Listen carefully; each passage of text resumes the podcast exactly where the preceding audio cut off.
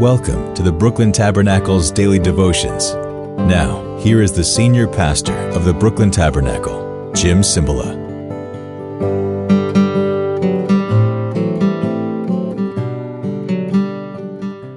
Good morning, everyone. Welcome to another week of our daily devotions. I'm Pastor Jim Cymbala, Brooklyn Tabernacle. I'm here in Brooklyn. Where are you today? Where are you? I hope you're wherever you are locationally. I trust you're in Christ, fellowshipping with the Lord today, trusting Him. What good is the Christmas story and understanding it is if you don't know the real Jesus in a relational way? Today's the 19th. We're in the last week here before Christmas comes this Sunday. And we're having services at 9 and 12 on Christmas Day. We're having a prayer meeting tomorrow night in case you live in the metropolitan area. And next week, starting on Monday, we're going to be doing key verses for 2023. Pick out some verses here that we can hang on to and make kind of like our New Year's verses. There's so many, and we got to keep reading the Bible all year long. But I'm going to look at some verses with you that I think will be helpful. Today is the first day of Hanukkah, so besides saying Feliz Navidad, I want to say Shalom. Happy Hanukkah, Merry Christmas, and let's get to the story.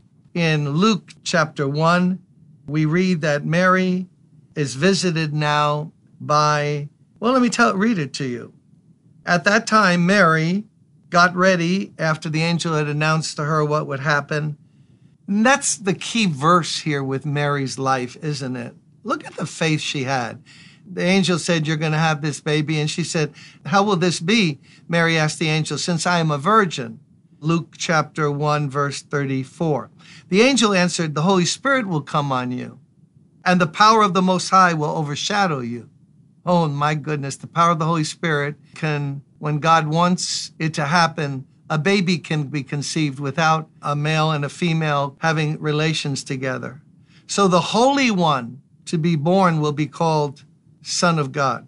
Even Elizabeth, your relative, is going to have a child in her old age, and she who was said to be unable to conceive is in her sixth month.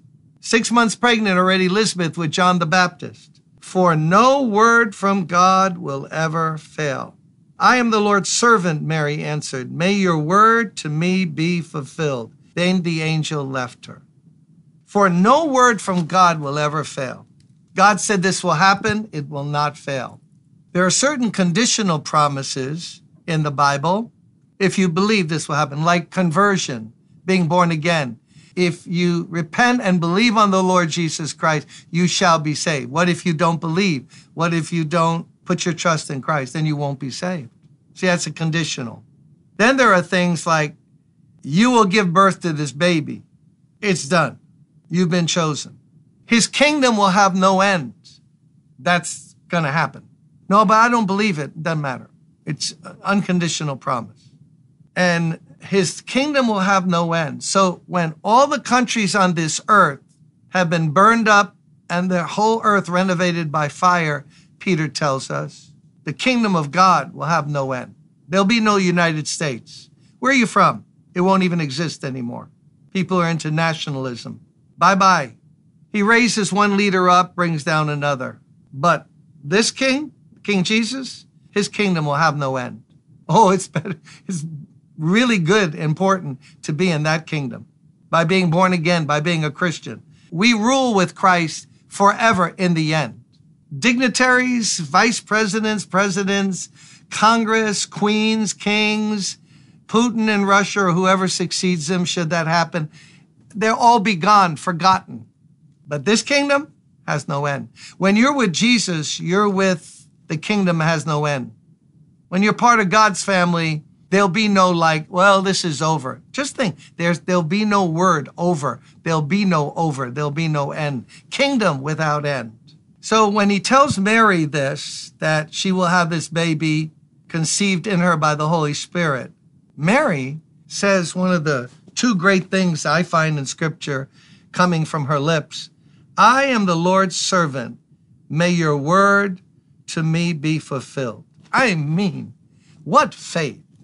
Faith that says, this has never happened before, will never happen again. But guess what? If this is what the Lord wants, so be it. I know, but Mary, how will this work out?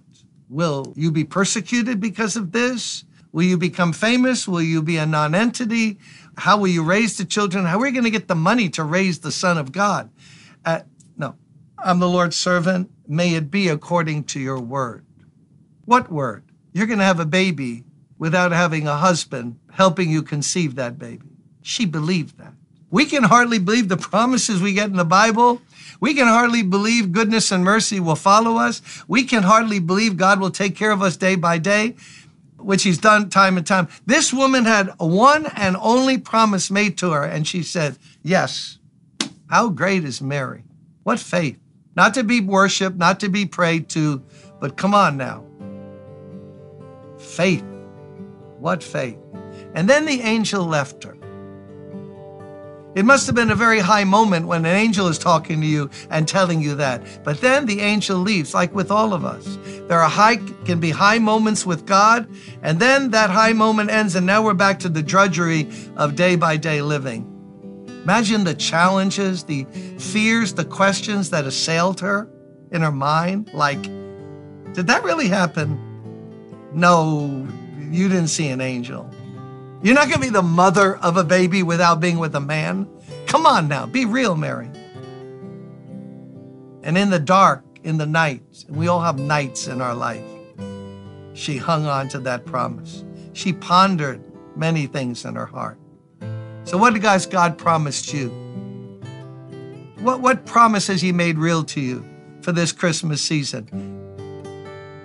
Believe it not in a high moment of spiritual ecstasy, Believe it even in the night when you don't feel a thing because God doesn't change. See you tomorrow.